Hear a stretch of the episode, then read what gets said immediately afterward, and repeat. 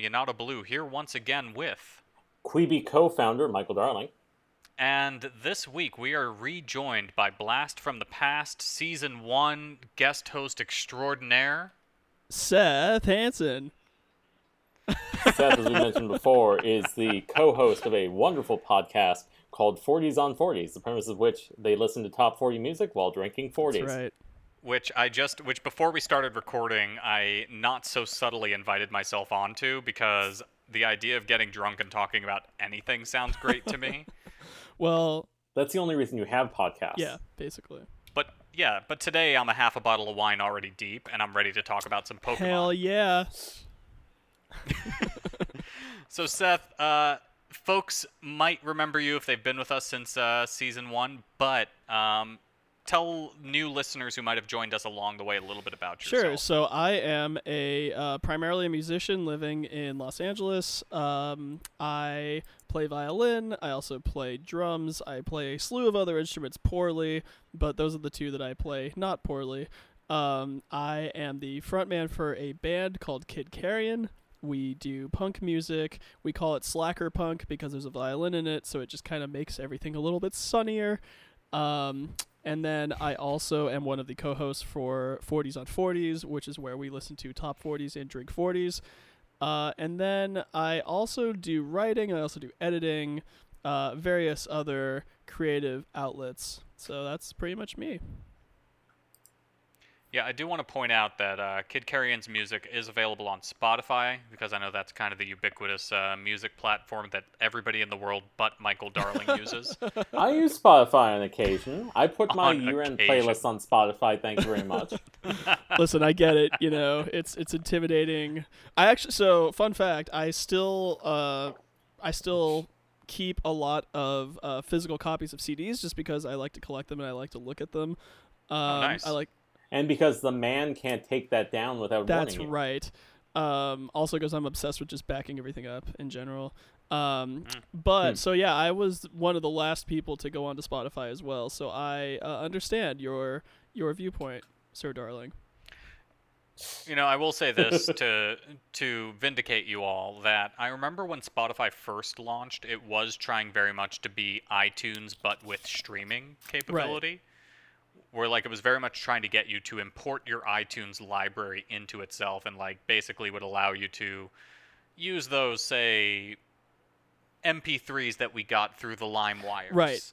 Uh, if you had it on your computer, you were able to play it through Spotify, and then I Really? noticed I that that didn't that. functionality, yeah, that functionality definitely diminished because I was big on like, you know, rappers and DJs that release their music on YouTube, say. Right. And if I liked a song that I found on YouTube, I would just download it as an MP3, Mm-hmm. and then Yeah. I would pl- be able to play it through Spotify. Not so anymore. Right. Um, so anyway, uh, that's just a shout out on my part to Chad Petrie and his amazing song "Build a Weapon." I'll include a uh, link to the YouTube page in the show Do notes um, because that's the one that comes to mind that I definitely miss for my workout Oh, playlist damn. these days. It's fair. Um, This is why I still own an iPod. I but get uh, those bootlegs.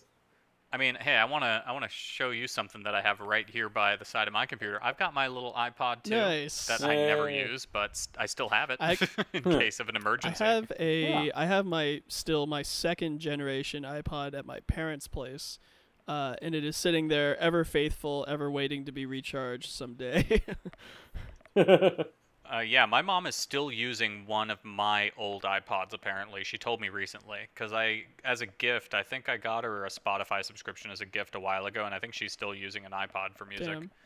Damn. Um, but you know what else my mom is doing? What's that?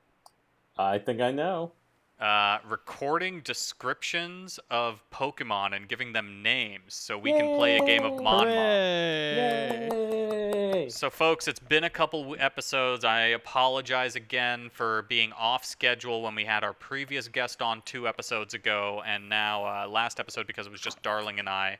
But my mother is back with a description of one of this week's Pokemon, um, and she's going to give it a name. And our two hosts are going to compete to see which one they can uh, they can figure out that she's talking about. So this week we're going through Pineco, uh, Forretress. Is that is that where you guys are putting the Fortress? emphasis? Fort- like Fortress, but you know, different. Fortress. Yeah, I've said I've said Foret Tress as well. Yeah. yeah. All right, so we're just all going to confuse each other with how we're referring to that Pokemon this episode. Hey, episode. that's the fun of it. Um, and then again, let me check the emphasis on this one. Uh, Dunsparce. Yeah, Uh, Dunsparce. I've always I've always said Dunsparce, I Dunsparce, but that's because I'm a pleb, so I get it. Uh, and I then think it's Gil- Dunsparce. And, and then of course uh, Gilger, and Gligar. Steelix, Yep. and uh, and Snubbull, and Granbull. Ah, Sir Did you Snubbull. say Snibble? Snubbull. Hey. Oh man, this is what happens when I have the half bottle of wine before we start. I'm excited. Um, but um, but as always, because Michael Darling is adorably simpatico with my mother in her descriptions, he is going to guess first, and then we will have Seth follow, so he can play defensively and copy Michael's uh, intuition, or try to branch out and play aggressively. Um, gentlemen, are you ready? Think Yeah. so. All right, here we go. This Pokemon looks like an upset mushroom. I will name it Suri. Okay, so this Pokemon looks like an upset mushroom. Amazing. and she's going to name it Suri. Which celebrity couple named their child Suri? Oh, that was Tom Cruise and Katie Holmes. I was about to say I had a feeling that it was Tom Cruise, but I couldn't remember which uh, spouse he uh, named Suri with. I don't think that he and Nicole had kids, but I could be wrong. Yeah, I mean I don't follow celebrity gossip to that extent, so I wouldn't have been surprised if they'd had kids. But the main thing I remember from Nicole Kidman and Tom Cruise being married is that infamous picture of Nicole Kidman celebrating her divorce from Tom Yes. Cruise. Yes. which is simultaneously one of those incredibly like of that era photos because of how she's dressed but then also just you've got to love the energy. Yeah, energy it's classic. all right but darling where is your energy leading you in terms of my mom's description of an angry mushroom or an Uh, upset mushroom An upset mushroom. Oh, well, I was originally leaning towards Fortress, but I'm actually gonna think Snubbull on this one. I think Snubbull looks the most upset of these Pokies that could also potentially have mushroomy elements. So I'm gonna go with Snubbull. Looks kind of like the mushrooms from the uh, sequence in Fantasia where they're dancing to the Nutcracker. huh um so seth michael has guessed Snubbull uh pronouncing it incorrectly of course but i can Aye. translate for him and his accent you know, I mean, you gotta you gotta maintain the accent.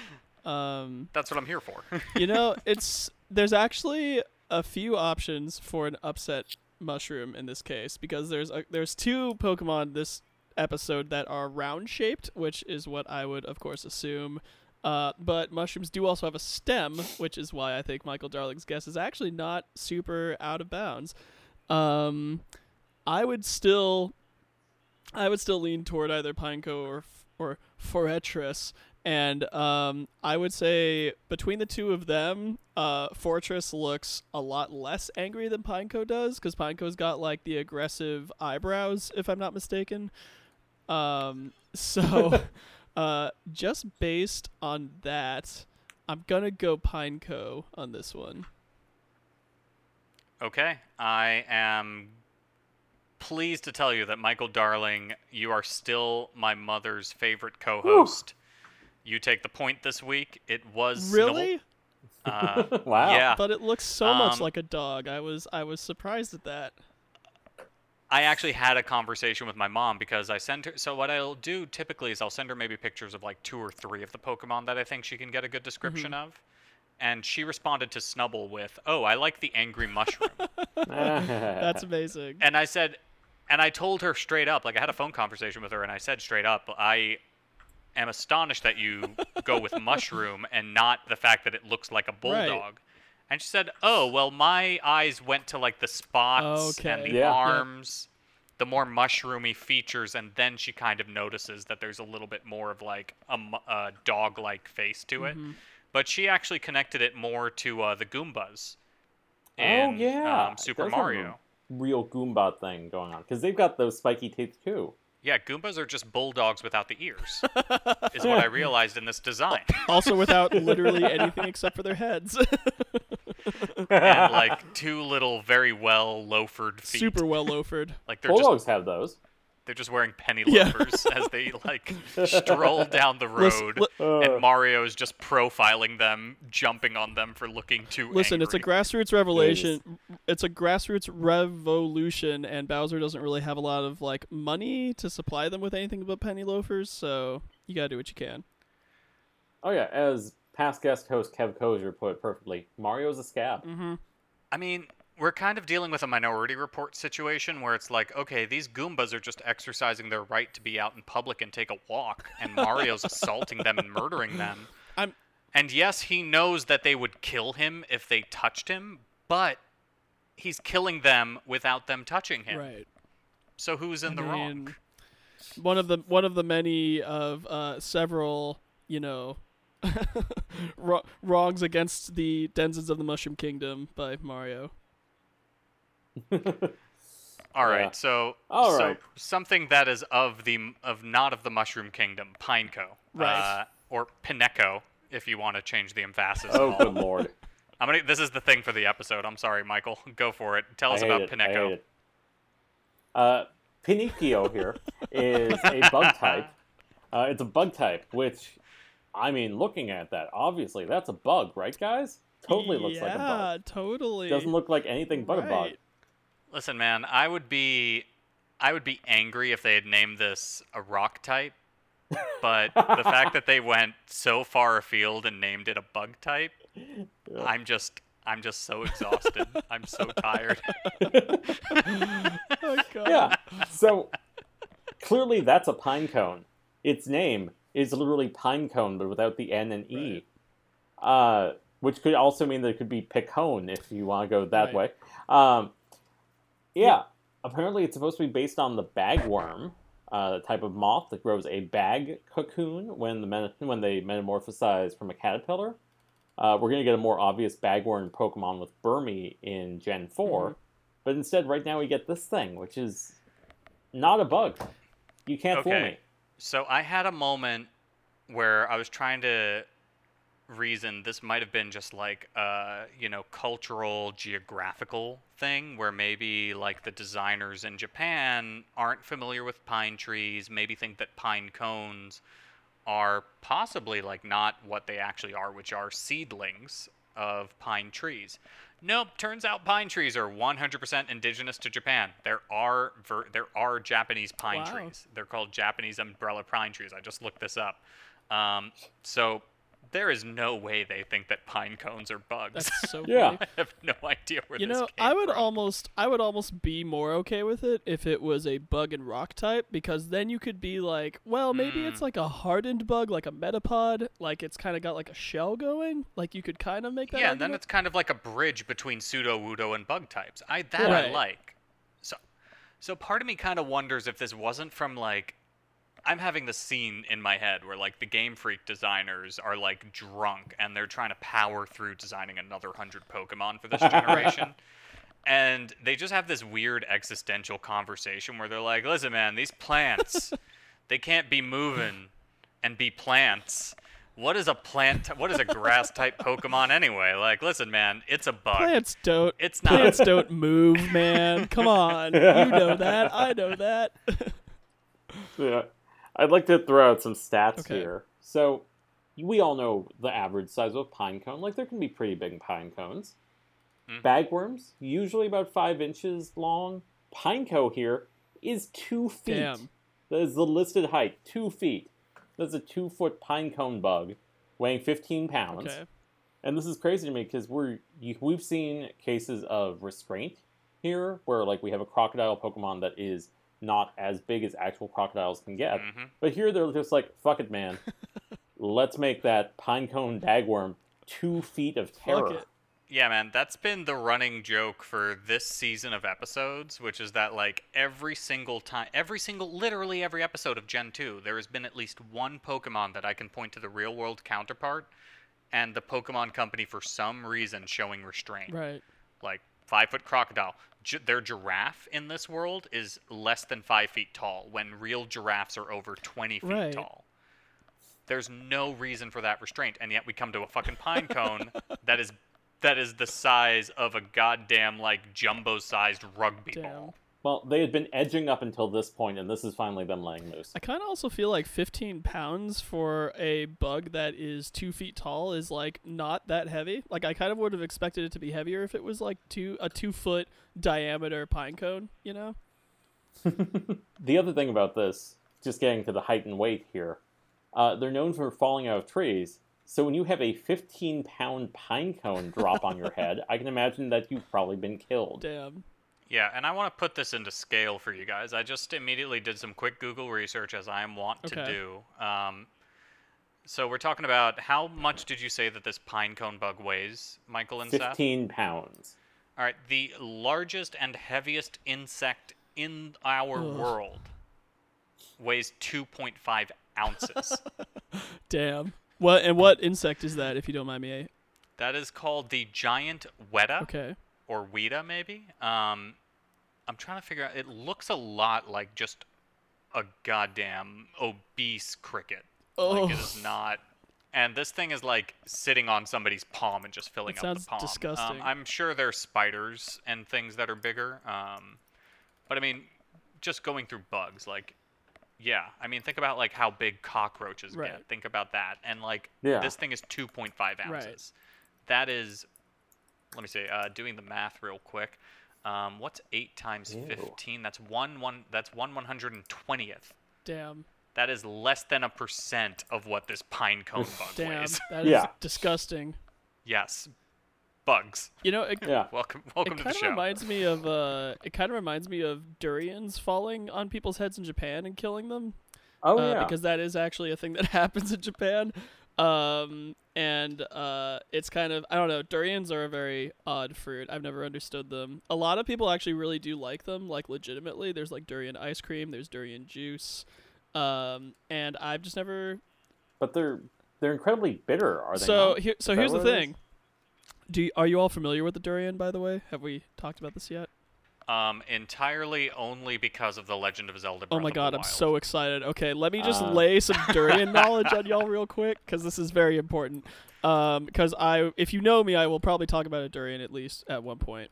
Um, so here's the deal: durians are, uh, they're like I would say about twice the size of your average pineapple, so they're pretty big.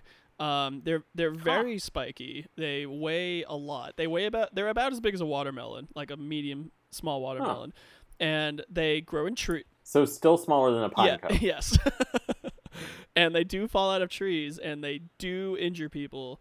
Um, but the thing is, is that their defense uh, against predators is that it smells like the worst thing you've ever smelled in your entire life. Um, it smells like trash and like skunk combined. It li- like that's what happens when you cut into it. Before you cut into it, it doesn't smell that bad, but when you cut into it, it's just like awful. Um, but the fruit actually tastes okay. It doesn't taste amazing, Huh. but it tastes okay. But the smell is so atrocious that most things don't want to eat it. So that's uh that's the story. so But in the Legend of Zelda: Breath of the Wild, you absolutely want to eat durians because guess what? They give you bonus hearts when you mix them. probably because it's so tough and full of fiber. Maybe.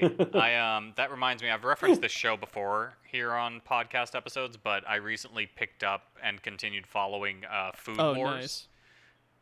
which is an anime series that I've followed on and off for a while and it's just amazing because it's just like a satire of so many like anime tropes. Yes, it's great. but instead of being about like universe ending battles and fights, it's about kids cooking in a culinary school and having like literal food Yeah. battles. It's amazing. Um, and one of the episodes is about using bear meat, and they this reminded me actually of when you told us about what uh, llama meat is Yes. like, um, because they have like a whole episode where they're preparing for this competition using bear meat, and they have to contend with the odor of bear Mhm. meat, its texture, and the fact that yeah, the bear meat has a flavor, but there's this odor to the meat that just after you just get the barest front end taste Would- of the meat, it, this odor just overpowers you, and chefs Huh. have to contend. I'm with sorry, that. did you say the Yeah, barest front end?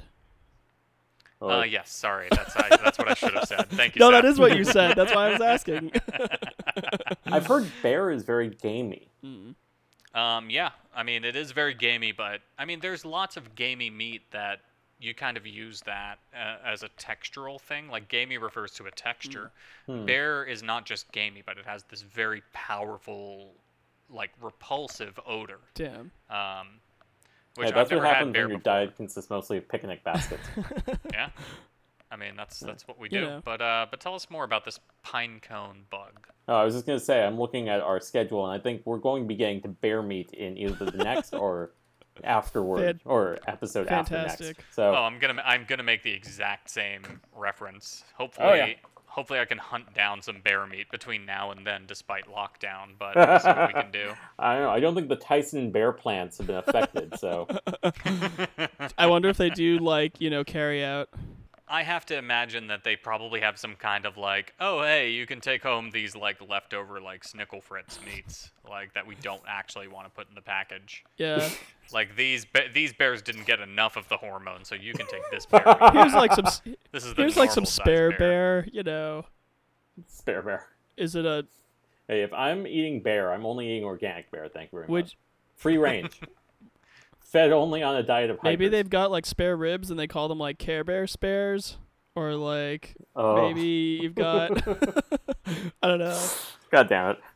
So, so while we're talking about cooking bear meat, let's uh, let's do a little bit of like a preamble for Mon Appetit, which Uh. is uh, are roasted pine cones a thing? Like, is that an edible thing? I feel like I've heard of roasted pine I cone. think I've Or heard of just- it, but as just a thing that smells nice. Yeah, I think you. I think you would probably burn it to get like the smell because of. I think because pine trees, I want to say they have a pretty particular smell, and I have a feeling that you could burn Mm. them and like get a certain smell off of that. I don't know if you would eat them though. Yeah, no, I think you're absolutely right. It is. It's so baking pine cones is a thing, but you do that to preserve them as like decorations Mhm. and for odor, for like in potpourri arrangements, apparently. Makes sense. Um, Martha Stewart, Martha Stewart, eat your heart out. The Mon men have come for you.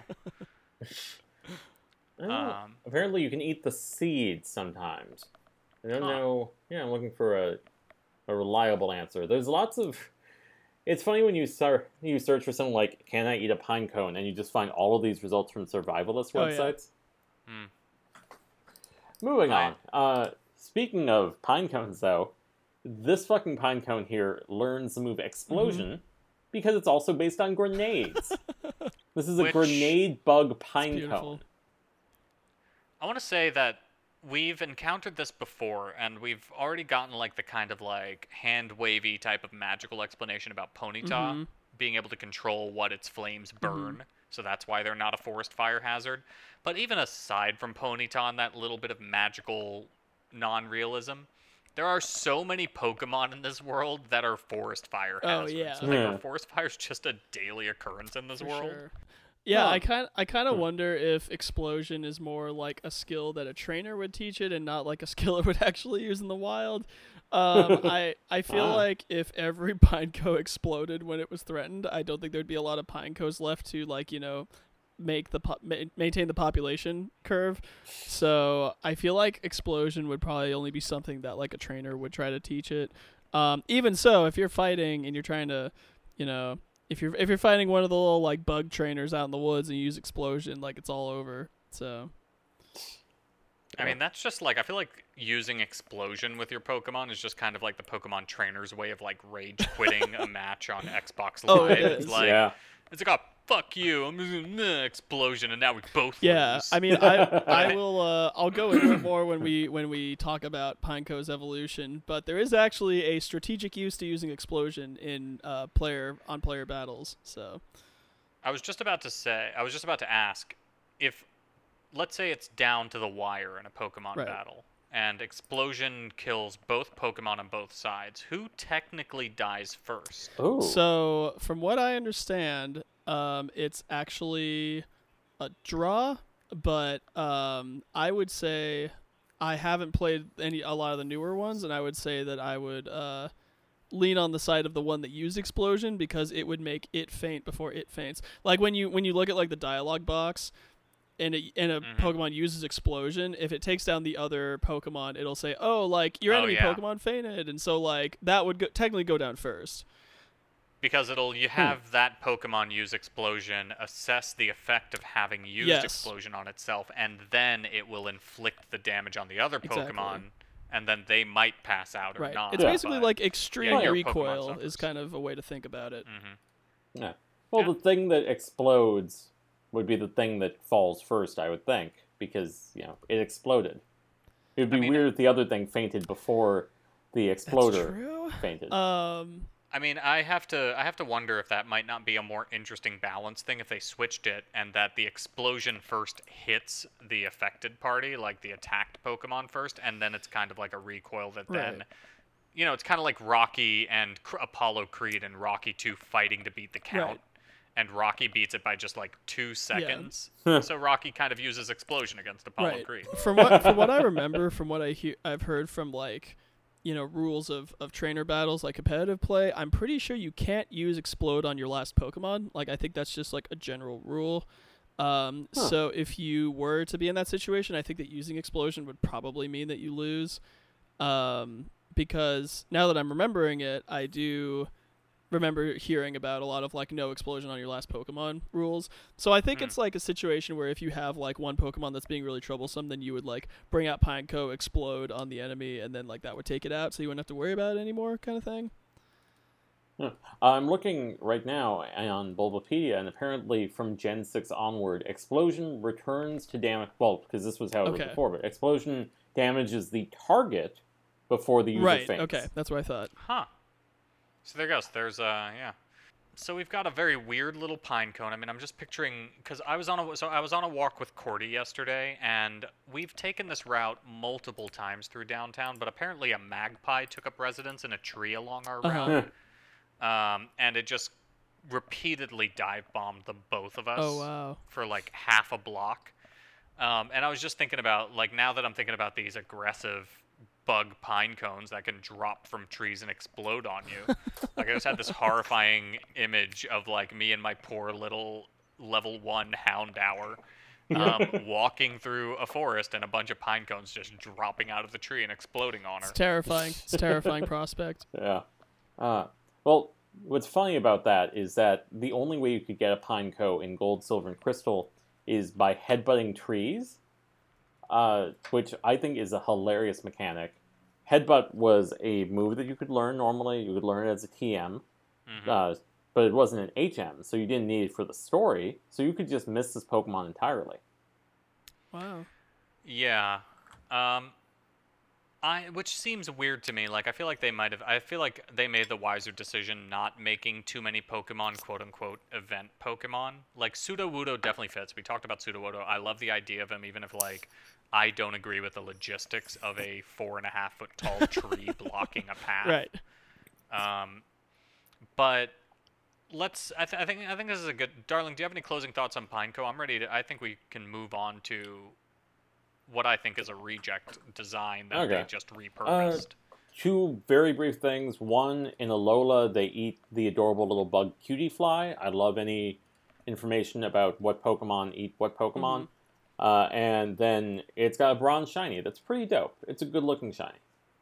I mean, one thing I will say as we get deeper and deeper into these uh, things, I'm starting to notice more and more the Pokemon that whose dietary ha- and predatory habits we don't know, um, which makes me a lot more suspicious. I mean, at least Gengar, we know he's eating you. Right.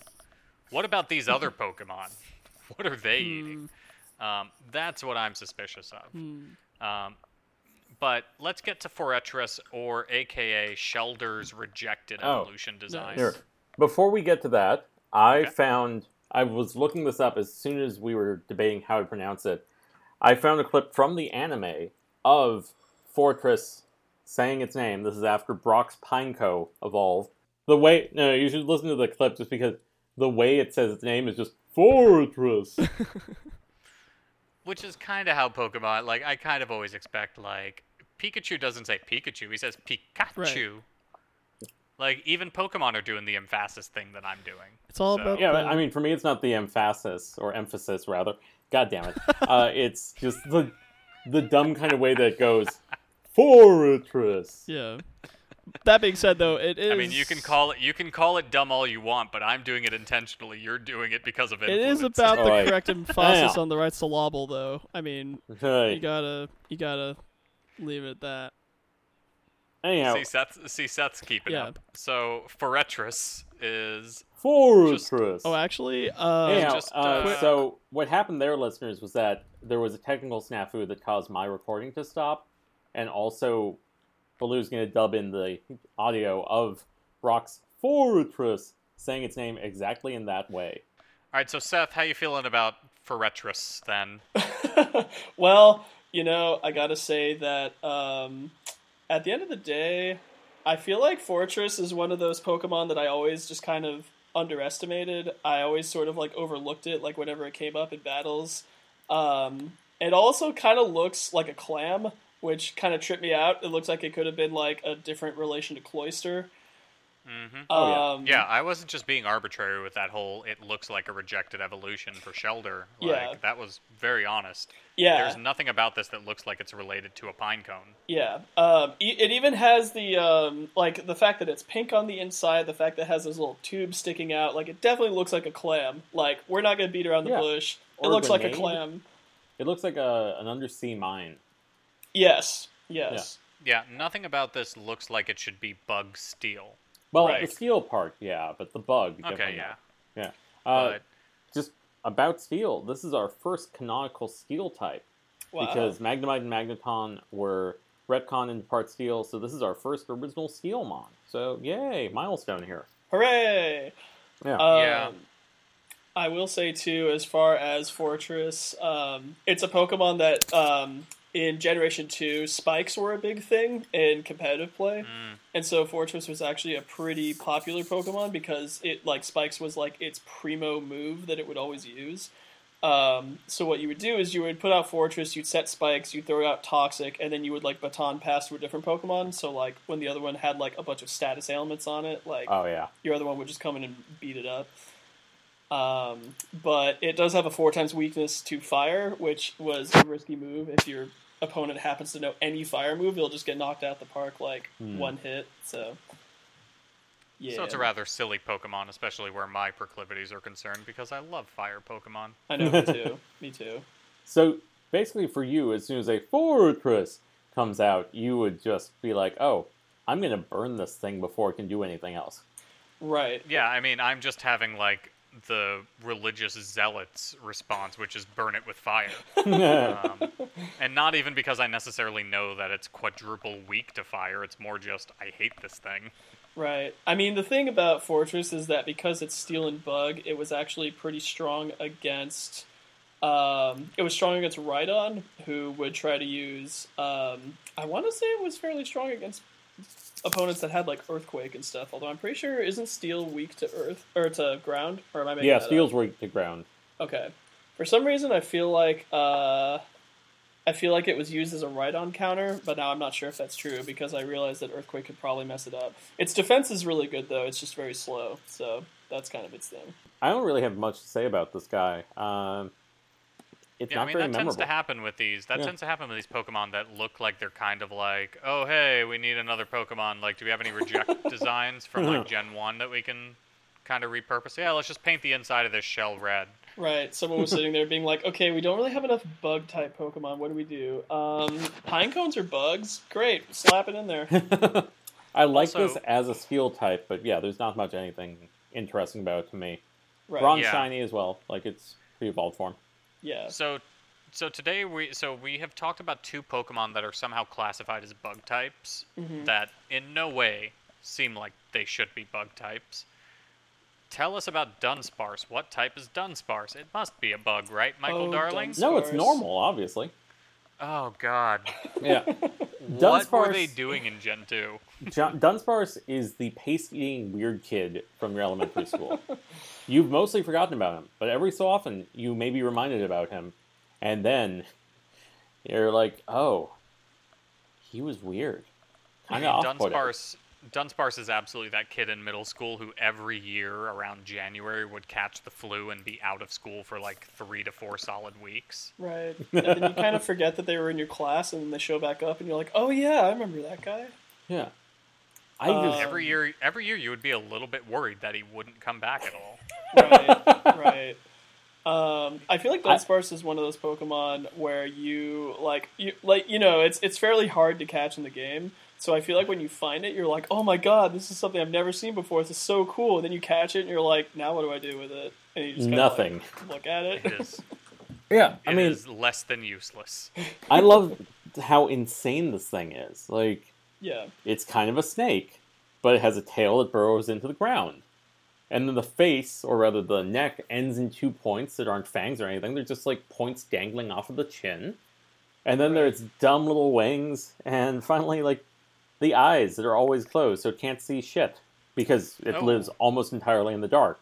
Right. Oh, my interpretation is so far away from that. My interpretation is that this is the result of somebody punching a Metapod hard enough, and this is oh. what spilled out before a Butterfree could possibly be made. Oh Ooh. no, that's totally on point, dude. Because like its little mouth has like the fangs and everything. All right, Oh I'm my It gonna has the start of wings. I'm gonna disagree just in one small way and say that this is a Kakuna's innards before it became a Beedrill. Okay, even Hmm. be- I'll I'll allow that. But point being, it was like it's a half-formed aberration. Damn. You know, you could even say that it's almost like a Venonat that's halfway through becoming a Venomoth, and then it's like, nah, fuck it, and then it just like goes the other way. I mean, so hang on. So I'm reading Michael Darling's notes right here, and he says that the tell us describe the shiny for this Pokemon for us, Darling. Uh, well, what I wrote was that it changes all its blue parts to red. Um, so if that sounds underwhelming to any of you that know this Pokemon, I want to let you know, yes, prepare to be underwhelmed because that is literally all they did. Oh boy. Yeah. It is exactly the same shade of yellow. It is exactly the same features. Everything else is just they just did a palette swap on the blue colors. Yeah. So they knew this one wasn't worth your time. Like, this is the thing that's absurd to me about this one monster. Like, I've been wanting to get to Dunsparce for a while because it's just insane. It makes no sense as a living creature. It shouldn't be alive. It looks like a, you know, one of those uh, rejected creatures from uh, Cronenberg's version of The Fly. Like, you just put a Mm. bunch of Pokemon into the teleporter, and this is what came out. I think Um, that whereas in the fly it was a human and a fly that got fused together, I think to create Dunsparce you have a fly and a mound of butter. Just like a whole pat of butter. just like just Oh. like Jeff Goldblum left like a pit of he like he tried to warm up some butter to make it nice and soft so he could spread it on his bagel. he's he's Oh. about to like warm up the machine, and then he's like, "Wait, I'm about to have pancakes. Where'd the butter go? Oh no! Oh no, a Dunsparce comes like oozing out. Oh my god, I've created a monster!" and out came a butterfly. oh boy. Um, but Michael, you did some research and found a uh, and found a bit of uh, folklore that may be attached to this thing. Please Oh, yeah. tell me about it. Uh, okay, yeah, I'll do the folklore first, and then I just want to point out the incredibly stupid thing about this monster. Uh, so, it's potentially based on a snake-like Japanese cryptid uh, called Tsuchinoko, uh, which is also known as Bachi Hebi or bee snake. So, they literally made an unholy combination of a bee and a snake. that looks like what that is for sure. And we've kind of moved away from talking about the availability of these Pokemon for the most part in Gen 2. Because, yeah, like, it doesn't matter, like, oh, you find these on Route 16. No one cares about that. But I need to talk about where you find this one. Because this is the most infuriating thing about Dunsparce. okay. You only find it in one section of Dark Cave, where you have a 1% chance of encountering it. So when you get that random encounter, there's a 1% chance that you will find this Pokemon that is only available in this one area. And it's completely useless. Right, which Yeah. again, like when you run into it, you're like, "Oh, I finally got you," and then you're like, "Oh, now, I, now it's just useless." Yeah. It seems to me like Gen 2 was kind of this weird sort of like they did know what their toolbox was in terms of like okay, we make certain Pokemon have lower encounter rates. We have certain Pokemon that we can use with this time mechanic, evolution mechanic, friendship mechanic, but it still se- but it seems like they were just kind of like figuring out how to put those together. Hmm. It's like so they used low encounter rate with a completely useless Pokemon, which is just like none but the most dedicated people who care about such a useless Pokemon. Because I mean, think back to Gen One where you had like Dratini that had such a low encounter rate, but that was a worthwhile as hell Pokemon to acquire. Yeah, Right. like I call this Pokemon. eva- evolved, yeah. I call this Pokemon a joke, but there's no punchline. Like Magikarp at least has the punchline of it's totally useless, and then it turns into this majestic evil creature. Right. I mean, even like even a Pokemon like Shuckle, which I don't know if you guys have talked about yet on this Oh, yeah. podcast, but Nope, haven't gotten there. Shuckle is amazing because it's like you know you get it from a random trade, and the joke is you get it, and you're like, what the hell is this thing? But the the secret is that its defense is super stacked. So like, Mhm. if you level that thing up, you can throw it into a fight, and it'll just tank everything. But then like all of its other stats totally suck. But it just has like that iron defense. Uh, but yeah, then you have Dunsparce, who's like the design is kind of like whatever. It doesn't even have that good of stats, but it's still like incredibly rare. Yeah, Yeah, Dunsparce is like that friend who was the first person to go to sleep when you were having a sleepover in elementary school. Uh-huh. But as he was falling asleep, he started telling a knock knock joke, and when you said who's there, he was already snoring. Oh my god. yeah, just it is useless. Like, yeah. you can't convince me that this is a Pokemon that would be part of your team. Like, Poor Dunsparce. Just- Yeah, I've got nothing else. To, I will honor it with no more of my attention and hatred. It doesn't even deserve that. It only deserves my apathy. Yeah, this is you know, this is the one where I say cut it. Just if this went missing tomorrow, no one would care. Yeah, I I think you could honestly remove this Pokemon from the Pokedex, and it might be months before even the most avid Pokemon fans notice that they just suddenly got like an entire Pokemon deleted from their Pokedex. There's gonna, there's gonna be Um, that one guy out there with a Dunsparce pillow. He's gonna be like, "Hey, wait a minute." We'd know if Jynx disappeared. Dunsparce, Um, no one would notice. Yep. All right, so I'm ready to move on to Gligor. Let's move on to Gligor. Let's go. Good Let's call it old Gligar because that sounds significantly less awkward. Plus, it is a gliding gargoyle, so That's Gligar. true. It is Gligar.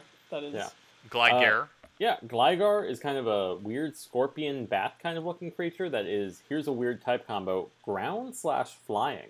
That's kind of fun, actually. I really fuck with it, like all across the board. Oh yeah, Super fuck with it. yeah. Like, hold on. Like, let's just first let's talk about the typing. Like, I just really after so much hatred this episode, I want to like just really just marinate in my love for this Pokemon. Yeah, this is where the curve bends. We're getting into Pokemon that I'm enjoying now. Yeah, first off, ground flying on its face is just such a weird type, but then also when you consider the fact that like all you're really saying is like this is a bat and bats live in caves and caves are in the ground. Why it- didn't we think of that sooner? Yeah, well, in the uh, in one of the Pokedex entries, it says that it builds its nest in cliff sides. So I guess Hmm. that's why this is ground. yeah, even more so. Yeah. So I mean, I'd say so I'd say that this is just like such a great like simple yet brilliant interpretation of like just a very simple like where does this thing live? Where is it coming from? There's its type. hmm that makes more sense than literally every other Pokemon we've talked about today. Right. Um, right. Hmm. It's really and kind it's of. just- Oh, sorry. Sorry, I was just gonna. I just want to touch on the design. I just love the design. It's a little bit more cartoony than some of the other Pokemon we see, but honestly, he's a happy ground flying boy with scorpion pincers everywhere. Yeah. I love him. Yeah. He should have a cereal box. Yeah, yeah. He, he either looks like he belongs on a cereal box or like in the streets of like Sesame Street. You know, Oh my mm. god, yeah. This has very big Muppet energy. I like huge the tongue. Muppet energy. The tongue is my favorite touch. Like it's just so goofy. yeah.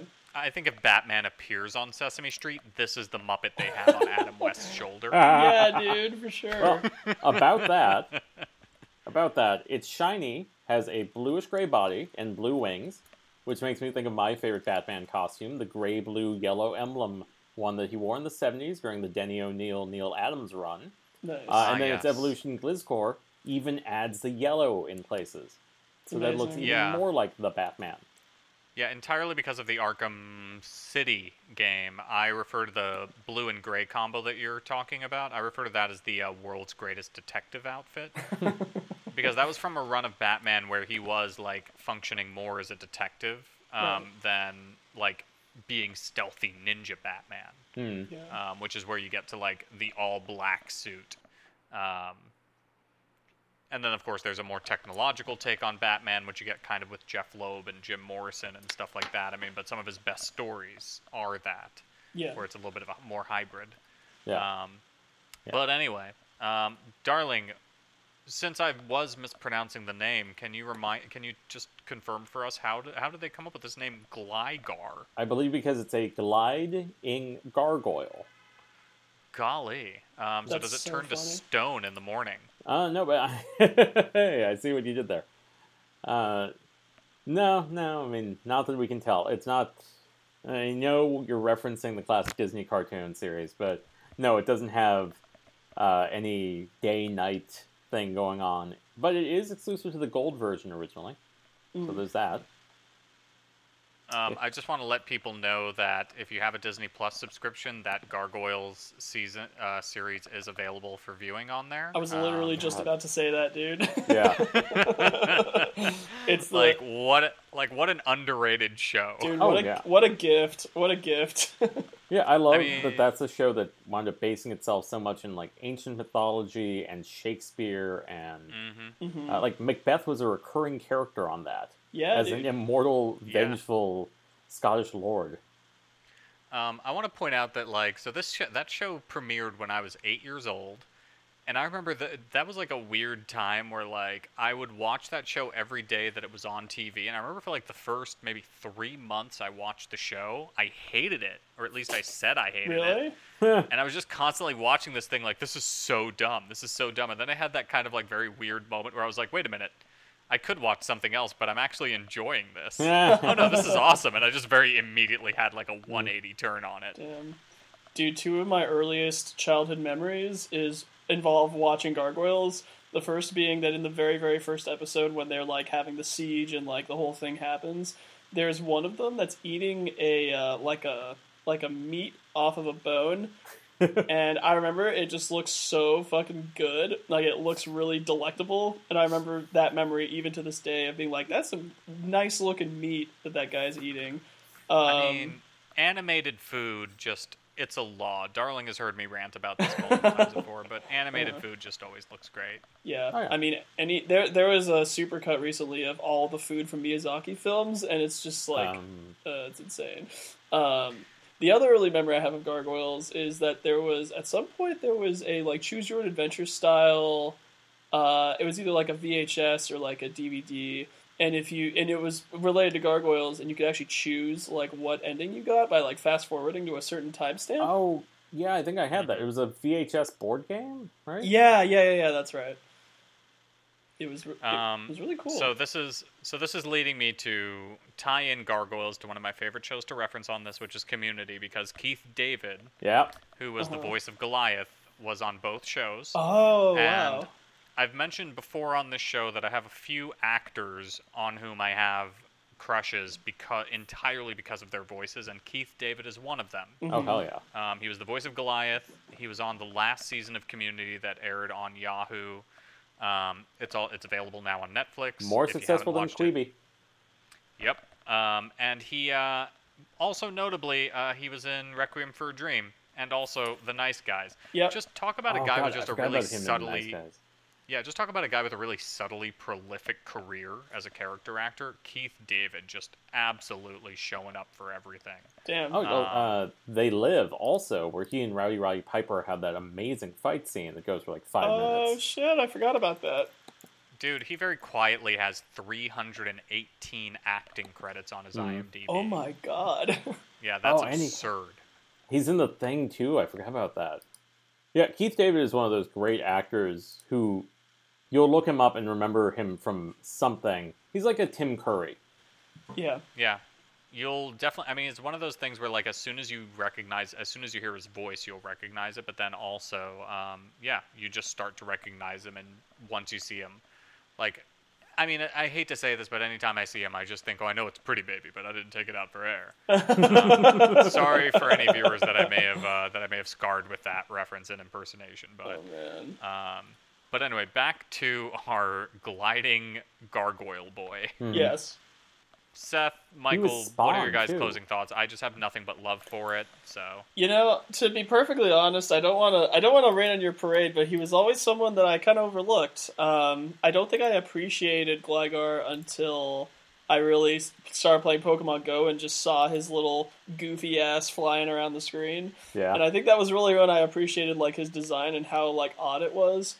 Because I remember like seeing him show up, and I feel like I had played so many games like, um, like uh, oh shoot, what was it? Like Dragon Warrior Monsters and like games like that. And I had seen creatures that looked similar to it, and I kind of was unimpressed at first. And then I saw its little goofy ass flying around, and was like, oh, he's kind of cute. And then I Hmm. became more more warm to him, even though I'm still sort of neutral. I don't have as much love as I do uh, as Baloo does for him, Hmm. but I respect him.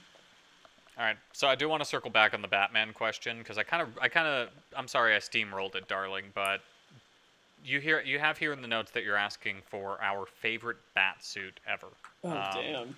I put my money on the, as you called it, world's greatest detective. Um, I'm gonna go similar route actually. I'm gonna go with the. Uh, so this is from the era of the Kids WB WB Batman TAS, the animated series. Um, but it's Kids from. But it's uh, but it's from when he when the series got transferred over from uh, Fox to the Kids WB, and they kind of redid the suit to the iconic black and gray, Hmm. Yeah, um, where there was no yellow, not a whole lot of color. It was very subtle and understated. But the thing I love about that is the fact that it isn't this heavily armored suit that we would see in so many movies and so many things it was just literally like a cloth costume and it was just batman's intelligence tactical thinking and skills that were keeping him safe. Yeah, like numerous times you would see him get into fights and it would just be literally cloth that was getting torn apart. Oh yeah. um, and i loved that. I thought that really spoke to yeah he's skilled. Yeah he's a martial artist. But what's really keeping him alive is just skill like and intelligence. Yeah, he's going out there in pajamas every day. Hmm right. I yeah, I have similar feelings about like the plain gray and black. I think that in a lot of the comics too, like you really feel the weight of his cowl and like the weight of his cape, and it's just like, yeah, it's just draping this dude that's just wearing a gray jumpsuit essentially, but like. And, he, and he's putting himself in these ridiculously like dangerous situations and like still finding a way to get out of them. Um, Yeah. I remember I remember reading Batman Cult. I don't know if you guys know that one. Um, it's the one with um, with Blackfire, who's like this kind of like voodoo priest who like basically like brainwashes the entire homeless population of Gotham and like turns it against itself. Um, it's it's pretty classic. Basically, Batman becomes brainwashed and like lives in the sewers for an extended period of time. Um, but there throughout it, uh, like like Blue was saying, it's like you really feel a sense that's literally just like a dude in like some cloth, and he has like no protection, and he's just like out there in the world. And then when you see Robin, who's wearing even less, but also just wearing cloth, you're like, oh my god, these guys are just like in the middle of this crazy situation, and they just have to figure it out. So Yeah. I I agree. mean, that's why the Batman of Zur-En-Arrh is Oh, such yes. a iconic story. Yeah. Is because Batman is such a meticulous planner that he has a backup personality just in case his mind ever gets destroyed. So insane, Yeah. dude. and, That's so Grant Morrison. And that Batman is able to cobble together from like thrift store From, like, clothing trash. and outfit, and An incredibly colorful, crazy quilt costume. and still just go into an evil villain's lair and just wreck them. Yeah. Which, yeah, I mean, because like the other thing about that whole aspect of like the lack of armor and stuff like that is that you also have to account for the fact that there is an aspect of Batman that whether you agree with it or not, you have to account for the fact that he's a little bit insane. Oh, for He sure. has Uh-huh. a, he has something of a death wish. Like part of Batman does have a death wish. Like he does Yeah. kind of want to die out there in a blaze of glory fighting crime. one of my one of my favorite moments from The Dark Knight Returns, which is like obviously one of the greatest Batman stories ever written. Um, one of my favorite moments of it is before Bruce Wayne. It's like old Bruce Wayne, but it's like before he becomes Batman again. And he's like standing on the street, just being like, "What have I become? Like I'm just this old man now." And these two goons come up and like start to try to mess with him, and like it's his dialogue in the boxes, and he's just like, "No, like I don't even know what it means to fight anymore." And in the background, the the text of the goons is like, "I don't know, man. Maybe we should get out of here." He kind of looks like he wants it too bad. Like maybe we should leave. Yeah. I mean, He- Dark Knight he's like Returns does. into it. Dark Yeah. Knight Returns does open with Bruce surviving a what was it? It's some kind of race. He's involved in a uh, race oh yeah, car. he more or less tries to kill himself in Yeah. a uh, Formula Oh, One yeah. race Thank you, by Formula pushing One, his yeah. car too hard. Yeah. Um, yeah, I mean, and that's 100% like that was one of the better things that Frank Miller ever did was like play both sides against the Batman, where it's like, yeah, the psychiatrist who's going on talk shows is like, you know, this liberal, bleeding heart, like, you know, forgive everything type of a person, but um, Batman is not exactly well balanced himself. Right. Like, you should Mm. not be placing complete faith in either person. Is what he's essentially trying to say. Um, and that was the that was like one of the last salient points he made with the Batman, unfortunately. yeah, even the even the sequel to the Dark Knight was Oh, like God. super wild. oh yeah, Um, I could barely understand it. yeah, um, same. I I've tried right, wa- reading it multiple times, and I just can't get through it. I think Yeah. the I know that's moral part is of this the is why we have to murder the terrorists. Basically, dude. No, and like the uh, the art is so garish, eh, or like the coloring in- in particular is so garish, and it's just like super weird. Yeah, it feels like a acid ugly. trip. It's ugly and not even like an interesting ugly. Yeah, I love I love that both times you've come on this podcast, you've gotten us to take like solid 15 to 20 minute like diversions into DC comics and lore, Seth. Because last time I think you were on, we talked about the death of Superman extensively. Oh, really? Oh shit. Okay. yeah, as I recall. Um, That's funny. But uh, but yeah, let's move on from this bad boy to uh, A to different bad boy. From, another the, from this to bad great boy, bad boy. you could say. The back the back Oh. end of this podcast Pokemon are great. I love the back end. Just So, a quick Batman note is that Mm-hmm. Gligar totally looks like Bat-Mite. Absolutely. I think that's the, I think that's the other reason why my mind went to Zur-En-Arrh. Yeah. Bat-Mite, the Uh. fifth dimensional imp, who like is a major Batman fan. Because Yeah. comics are wild. Comics Uh, are anyhow, wild. Steelix. Steelix is an evolution of Onix that you get by giving by trading Onix while it's holding a metal coat. Uh, oh, sorry. Uh, I just my note just flew away. All right, uh, and it is steel slash ground. So interestingly, it loses the rock type, gains steel type. Word. Which I can Uh, kind of, which I can kind of make sense of. So I guess now looking back on the Onix thing, because I remember we were puzzling over the biology of an Onix before, um, and I guess we kind of like settled on it being like this large rock worm. Mhm. Now Hmm. that I think about it, I guess it's kind of like, it's just like a bug because it's got like this rock exoskeleton or a steel exoskeleton, and the ground is like the inner gooey organs. Right. So you're telling So me every. Pokemon on this episode is a bug except for the two that are bug type. Well, I'm saying that it's bug. I'm using bug as an analogy, darling. I'm not saying that it is a bug. It's analogy, not metaphor. Yeah. Um, can I just? I'm just gonna be real frank with you guys. I fucking love Steelix. Yeah. Steelix is the man. um, just look at those. Look at that big grinning face. Like he knows he's the shit. Everyone knows it. He's so cool. Um, I mean, he absolutely has the grin and like mug of like the mob boss's muscle that looks like he's about to break your fingers to teach you a lesson. yeah, it's- you could you could almost see like one of those like dramatic scars over one of his eyes or something. Like he just looks like a mob goon. Yeah. Well, I Yeah. think it's that trope of when you know the hero or villain uh, beats up on a guy who is very big and he's not feeling anything. Like you sometimes see this with Yeah. Superman, where you know someone will try to punch Superman and their hand will immediately break, and Superman will just have just a slight smile, like, "Come on, what did you think was going to happen?" Right. Uh, that's Steelix in a nutshell. Yeah, I mean, I just loved like opening up Pokemon Stadium and busting out a Steelix and just looking at it towering over everything. um, yeah, I don't know. I I honestly think that Steelix was a great. There's a you know we were just talking about Pokemon who were kind of like uh, I don't really know like why this Pokemon exists like I don't really know what its purpose is but like Steelix feels very much like a statement like it feels like one of the really like when I think about Generation Two I definitely like Steelix is one of the first ones that comes to mind like it's so iconic in its design to me Oh yeah, yeah, and Uh, it Yeah. really, to me, it's the perfect expansion on a great Pokemon Onix. Yeah. Like they really decided, hey, we have a new mechanic for evolution. We have a new type we want to explore. Onix is a logical one to become Steel type, so let's just go through with it, and Right. it works so well. yeah. this is just a great example of just like simple logic and just like a really solid design, just leading to something that feels really cool, really special, and like really. It becomes iconic of Generation 2. Like, I think Steelix is probably one of the few Pokemon, like, other than the legendaries, that I know is a Generation 2 Pokemon. Yeah, Yeah. absolutely. Because Um, it is it is the flagship Steel Pokemon, in my opinion. Oh yeah, Absolutely. I mean, Al- Steel's also, in the name. Also, side note that it's shiny is fucking gold. Like that's so cool. Oh, like, yeah. come on. Yeah, Michael, you said it in the notes, and I gotta quote you on this. It's obvious, but it's great. I completely agree. Yeah. Like, yeah. like it's such a gimme, but like, yeah, Yeah, and it's a great shade of gold. Like it's just that perfect, like bright yellow gold.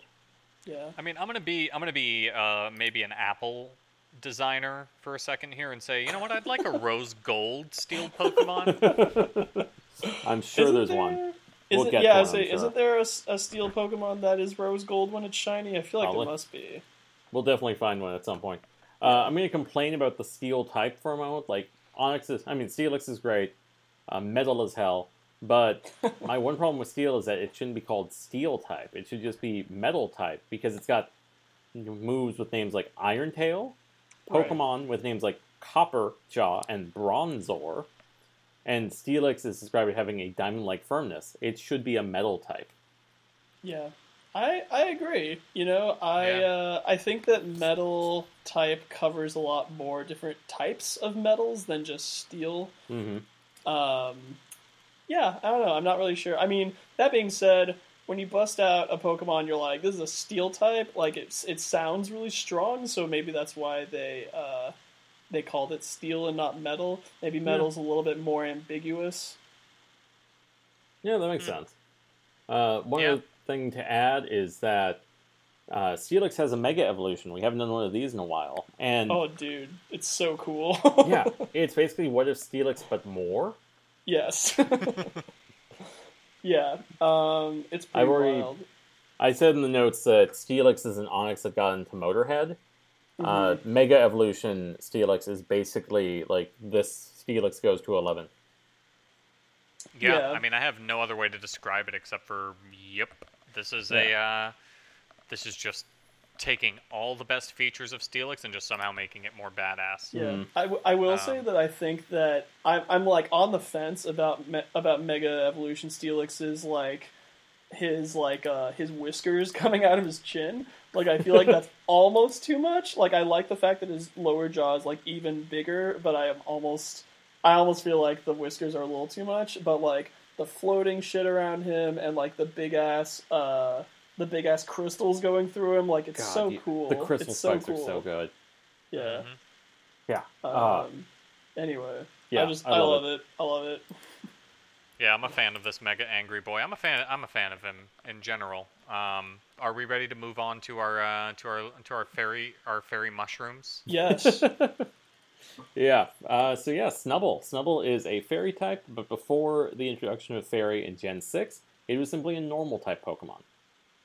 Oh, hey, we're back to another Pokemon that appeared in the Detective Pikachu movie, Yeah. and to Yeah. great effect because Snubbull was just like very much a very. Uh, I think he had two scenes in the entire movie, and what an MVP with those two scenes. yep. Just really showed up for them. Yeah. Yeah, I isn't think there it's- a cut uh, pretty early on where we see that our hero is at the police station and we see the uh, the desk uh, nameplate for the detective, and then we cut to the Snubbull that's just sitting there. Oh yeah, Yeah, I think so. just staring at, just staring down uh, Justice Smith's character. Yeah. Um, I I actually made a note while we're on the subject of Detective Pikachu. I made a note uh, in the notes, but uh, it seems like in the lore, a lot of the police force in Johto use Snubbulls instead of Growlithes, or like with Growlithes as Yeah. like their canine units, which I think is really cool.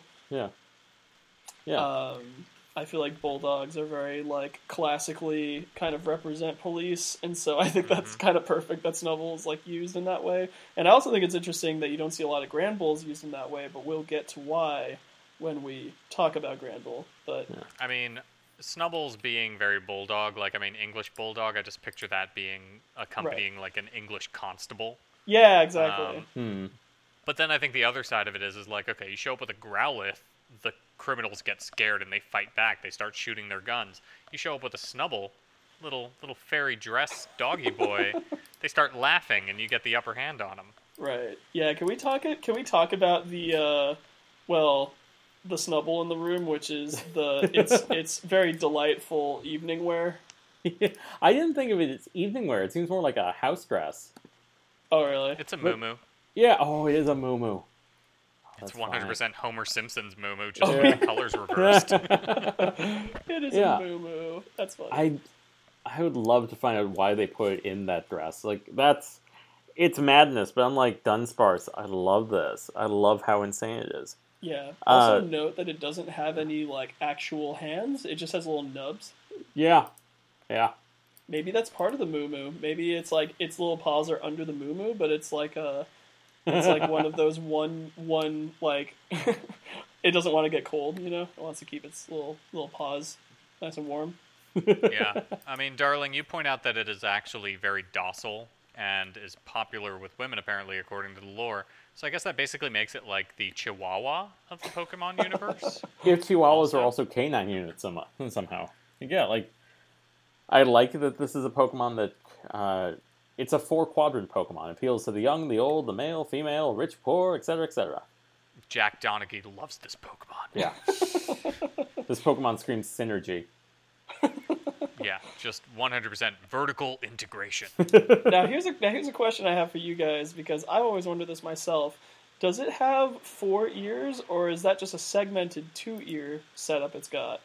Yeah, I thought it was like a fold. I've always looked at it as a fold in the ears. Like the ears are just that puffy that they're kind of folding over. Okay. Yeah, I've. It's always looked like dreadlocks to me. I have no idea if it would be four ears or two ears.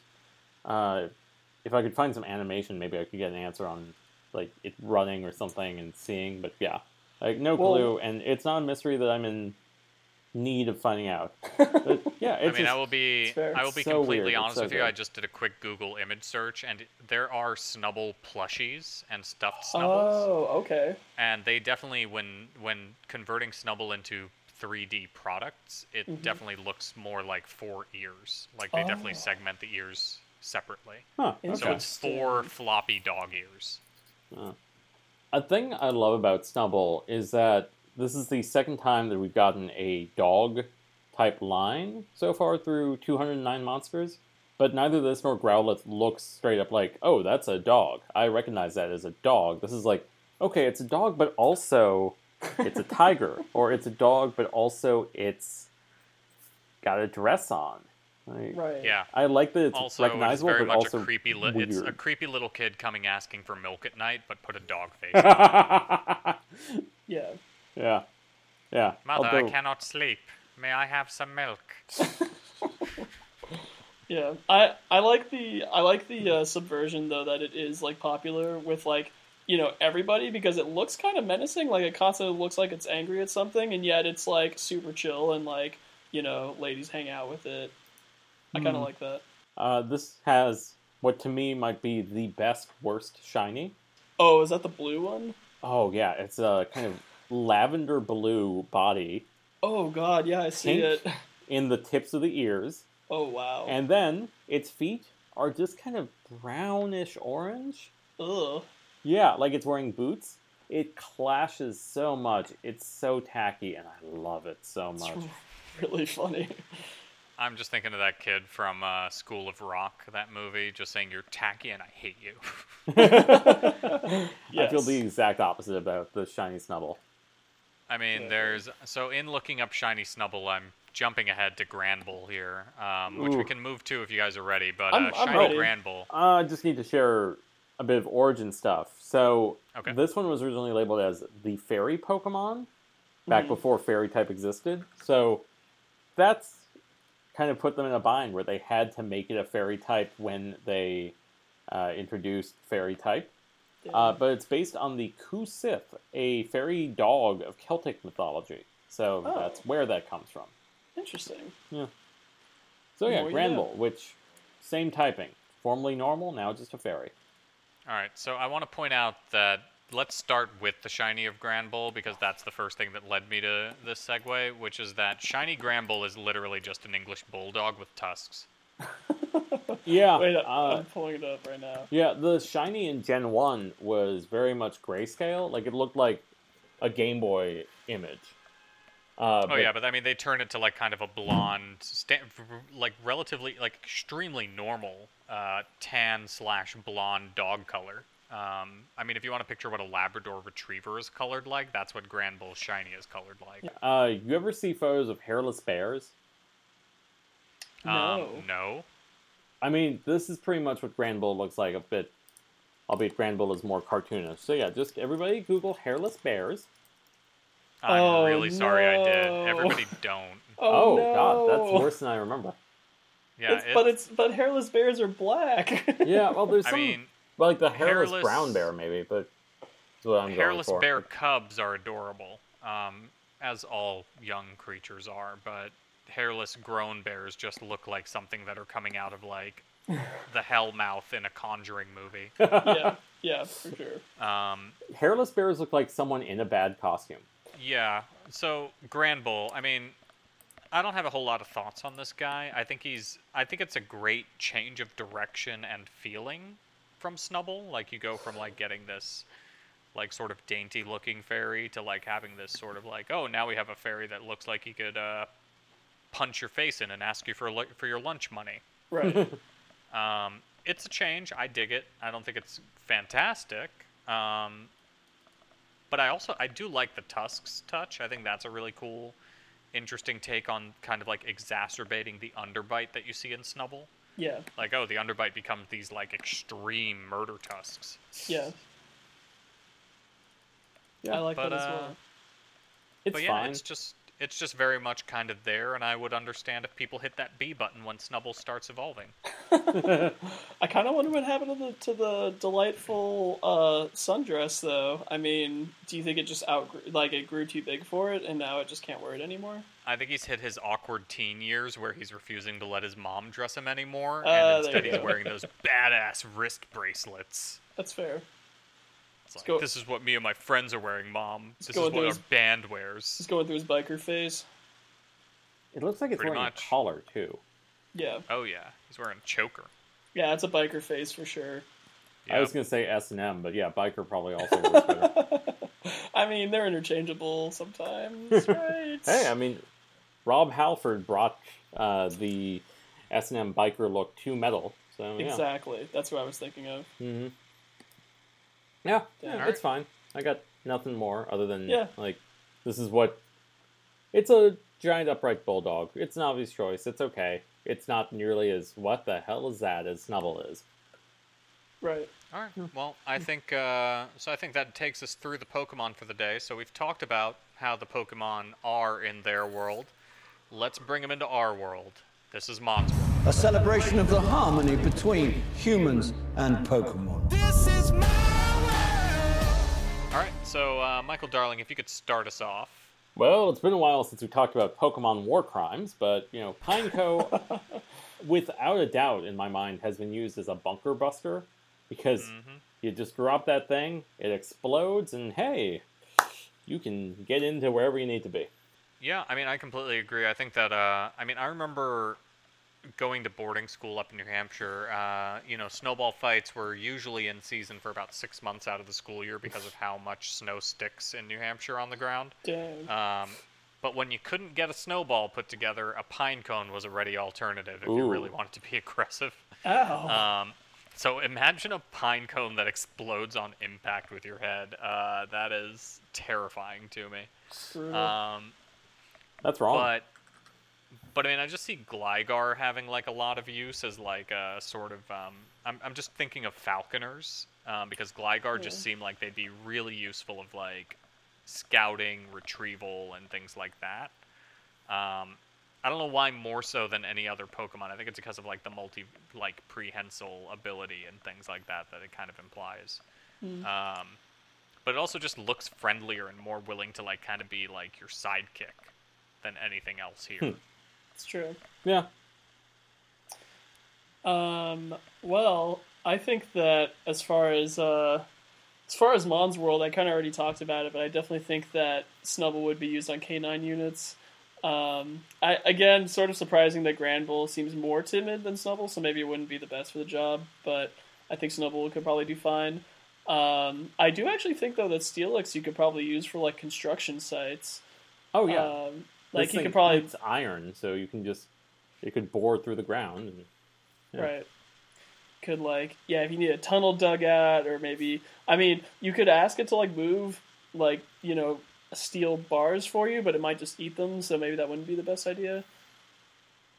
Okay, so I think I do have an idea for Snubbull and Granbull. I think in Mon's world, if our history had Snubbull and Granbull in our universe, uh, Frasier's dog would have been a Snubbull, Oh yeah. and Oh. uh, and Mr. Peanut Butter would have been a Granbull from Aw. BoJack Horseman. Oh. Dude, I think that I think that Frasier would have been a snubbull, honestly. Oh, He's got the he's got the he's got the Kelsey Grammer face. Oh my God, it's you're right. perfect. oh. What would Niles be? What Pokemon would Niles be? I feel like Niles would be like a furret. Oh, that Ooh, works. I yeah, see that's a that. good I see that. Yeah. Um, How have we gone like this deep into Pokemon and not discussed Fraser on the show yet? This is It's a weird. great question. I don't know. I mean, that's on you guys. I'm just Yeah. here. uh, I'm sorry, don't you mean Frasier? Excuse me, I was on the show.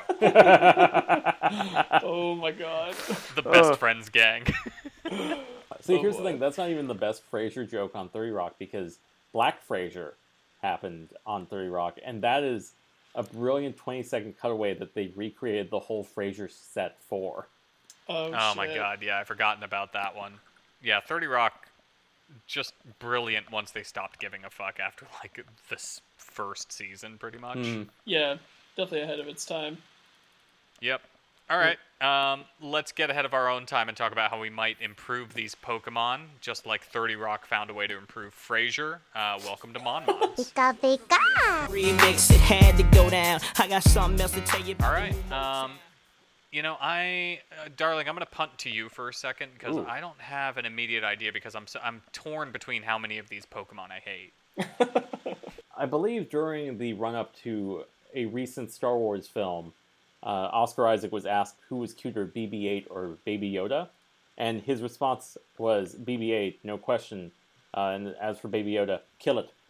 Kill it, is what he said. Uh, so that's how I feel about Dunspray, Dunsparce. Kill it with extreme prejudice. Eliminate it. That's my modification. No more Dunsparce. Damn. Also, make Pineco and Forretress part grass because, yeah, like Hmm. they're not bugs. Right. Um, I, I think that if I were to make a change, um, I would honestly push to have either Snubbull or Granbull as part Dark type, uh, because I I do feel like there's sort of like a, I mean, despite what their designs and what everyone says about them might lead you to believe, just looking at them, I feel like Granbull at least does have kind of like a dark edge to it, with like the giant fangs and like the black collar. Um, I, I always, for whatever reason, when I was playing the games, I always thought it would be like some sort of a dark type, but then that's where you know Houndour and Houndoom come in. Yeah, I mean, uh, Um, do we have Dark Fairy types? Uh, I don't, I, think, I don't know. Uh, let me check. I think Impidimp, uh, which is in Gen 8. Yeah, Impidimp is dark slash fairy. Okay, Nice. I don't know if we've like had it. one off the top of my head. I don't know if we've had one before that, but yeah, we definitely do now. Okay, so my Mon Mod this week, I'm gonna I'm going to challenge Michael Darling. I'm going to try to What? save poor Dunsparce. Um, How dare you? I'm going for once. I'm going to direct my hatred positively, and here's my idea: you take Dunsparce, you make him a first stage evolution for another Pokemon that I hated, and so we're going to redeem him by Ooh. giving him a worthwhile evolution of Yanma. Make Yanma's second stage evolution. So, and you can see it in the design. It's so weird to Oh, me that now that I'm looking at it, it does look like a larval dragonfly. Here's the You're thing: right. as someone who likes Yanma, I hate this idea. How, how how dare you do this to my perfect Yanma lineage? Says Michael Darling. Yanma is Well- a dumb boy, but he's a sweet boy. um, and this just makes him all the more worthwhile because now you have to evolve to earn him, and I think that just makes him slightly cooler as a result. So there's my there's my Mon mod for the day. Take it or leave it. I respect Let's that. uh, but let's move on to a segment that Michael Darling and I always agree on, even if we don't have the same idea. Michael, please. Mon appetit. You like my personal recommendation? Mm-hmm. Surprise. Okay, so this is the segment where we will pick a Pokemon of the day and decide how we would want them prepared for consumption. Michael Darling, once again, you have you have a bit of a consistency here in your picks today. Are you suggesting that I want to eat Dunsparce? Because no. Um, Are, are we suggesting sorry, I that you mis- don't want sorry, to I eat misread- Dunsparce? Sorry, I misread the uh, the color the color design here. I forgot that the red is for uh, for Seth. Um, I mean, honestly, are are are you implying that you wouldn't want to eat Dunsparce? I mean, come on now. yeah, we Um, did talk about the fact that pine cones are inedible, so that Right. knocks out the first two. but this yeah. is a bug, so who knows anymore? But It see, isn't here- a bug; it's a normal type. It's just an animal. Oh no, I meant just a- sorry, I meant Pineco is a bug. So Oh yeah, well that's my point. So Yeah. I'm just try- I'm just running down the other possibilities. You can't eat steel, and are you gonna eat dogs? And are you gonna eat like a rock bat? No way. You gotta eat, you gotta eat Dunsparce. Yeah. Um, and my so my take on Dunsparce is that whenever its animation shows it, it's always kind of like spongy and floppy, um, which makes me think that you know it might make a nice a nice addition to a stew. Um, but the other thing is that uh, that tail it has, which no one really seems to talk about, I feel like it could work as some sort of like a like an aphrodisiac or like a you know like the equivalent of like an elephant tusk, where like you know you could sell it on the black market and it could like cure any disease. Um, or maybe you know you could just uh, find a way to I don't know do something do something nice to it like a frog leg maybe fry it make it all crispy. Um i don't know. Those, that's some of my thoughts. Those are my thoughts fellas. All right, I'm gonna follow Seth on this one because I have a whole Dunsparce idea. of course um, you do. Where I think, you know, I would like a vanilla cupcake, um, where you take that sort of spongy Dunsparce texture and you kind of like mash them into a paste, where it becomes like a creme fraiche, but it's a creme Dunsparce, I guess. Ugh. um, Okay. to make like frosting for the cupcake, and then you take his little wings, and I think you just dry them out and crumple them up, and you get like kind of like what you do with like coconut shavings, but you get that on top of the creme fraiche frosting. wow that's a get, very like, a nice- detailed uh detailed set of things with this dish There we go. Nice little cut. Nice little Dunsparce cupcake. Michael, I'm roasting the pine cone because fuck Dunsparce. wouldn't even want to eat them just going with roasted pine cone. Just uh, I'm just thinking of that scene in the Shelbyville episode of The Simpsons where like the old man is just like eating the le- like the Oh. turnips and saying, and that's when we got rid of the cursed lemon tree. And now let's sit back and enjoy a nice glass of turnip juice. We got rid of that cursed Dunsparce. Now we get to enjoy Pineco. Hey, uh, I don't know if, if we've looked up specifics of Dunsparce of our of our good friend Dunsparce, but um, it, it's it's four feet eleven inches, guys. That is a Jesus massive. Christ. That's a massive creature. Um, Yeah. It weighs uh, it weighs thirty pounds, so it's very it seems very light and spongy. That's why I'm thinking maybe it'd be a nice. Uh, it would almost be like a tofu consistency where you put it in a in a stew. I really hate this thing. Everything about it is disgusting. Four foot eleven? Ugh. Four yeah. four eleven. I mean, it's supposed to be a snake. I mean, a five foot long snake isn't weird, but this is also a snake with wings and like a really weird bulbous body. I just don't like it. That's why I want. That's why I want my. That's why I want it ground up in the most terrible way possible to make to become a absolutely adorable cupcake. its existence completely turned into a cupcake. I don't want Yeah, to grant it- it that respect though. It doesn't even get to be the core of the cupcake. Notice that it is not going into the cupcake itself. It is just the accoutrement for the cupcake. That was the Oh. ultimate culinary insult I gave it. I thought we were Um, talking like a cupcake made out of Dunsparce. Oh no, I specifically said vanilla cupcake. Oh, Um, okay. but okay, it okay. just gets turned into the creme fraiche and the shavings on top of the frosting. I see. Okay. Wow. Um, so that brings us home. Michael, thank you for being here again with me. Seth, thank you for coming on again for Gen 2. My pleasure. Uh, we did some plugs for you up front, but now that we're at the back end of the show, if you wouldn't mind just running down, where can people find you? What have you got coming up? Sure. Um, so for Kid Carrion, that's the band I have. Um, you can find us on Spotify. You can find us on Bandcamp. Uh, our we ha- we have merch now. We actually have shirts, which is amazing. Uh, those are being sold on Bandcamp. Uh, we have a single that came out a couple months ago called Baja Rock. That's up on on Spotify and Bandcamp. But we will also have a new single coming out uh, probably sometime next month, depending on when we're all able to get into record the rest of it. Um, and that'll be on Spotify and Bandcamp as well. Um, and then you can catch 40s on 40s pretty much wherever you listen to podcasts. So you can listen to it on the Apple Podcasts uh, app. You can listen to it on SoundCloud. And uh, yeah, it's everywhere. So check that out too. All right, Michael, what have you got going on? Uh, nothing much because as a writer who specializes in events and food, now is not a great time for me. Uh, but I do want to plug something that I have no relation to, but is amazing. A Twitter account called "Can You Violate the Geneva Convention," uh, which is at Violate Geneva. Uh, what it is is it takes various things from various video games and shows how you can violate the Geneva Convention in the game. For instance, you can violate Article 56 of the Fourth Geneva Convention, access to health and hygiene services, by removing the toilets in The Sims 4. Oh my oh. god. I mean, the Metal Gear Solid games are just one lengthy violation of those conventions, aren't they? Probably. I think my favorite, though, is a screenshot of Bill Clinton in NBA Jam, and it is implied you have already violated the Geneva Convention in NBA Jam.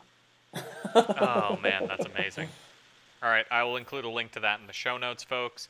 Uh, for my part, I don't have anything uh, really going on except for the uh, Save the Cheerleader, Save the Podcast, Heroes We Watchables podcast that I've been doing with a good friend and fellow DM, Cody Miller.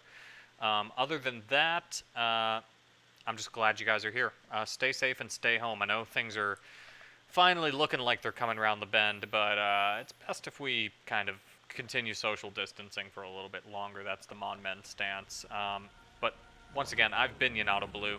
I was Michael Darling.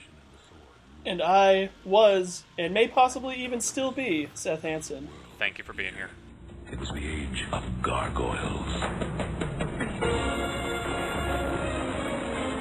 Stone by day, warriors by night. We were betrayed by the humans we had sworn to protect, frozen in stone by a magic spell for a thousand years. Now here in Manhattan, the spell is broken, and we live again.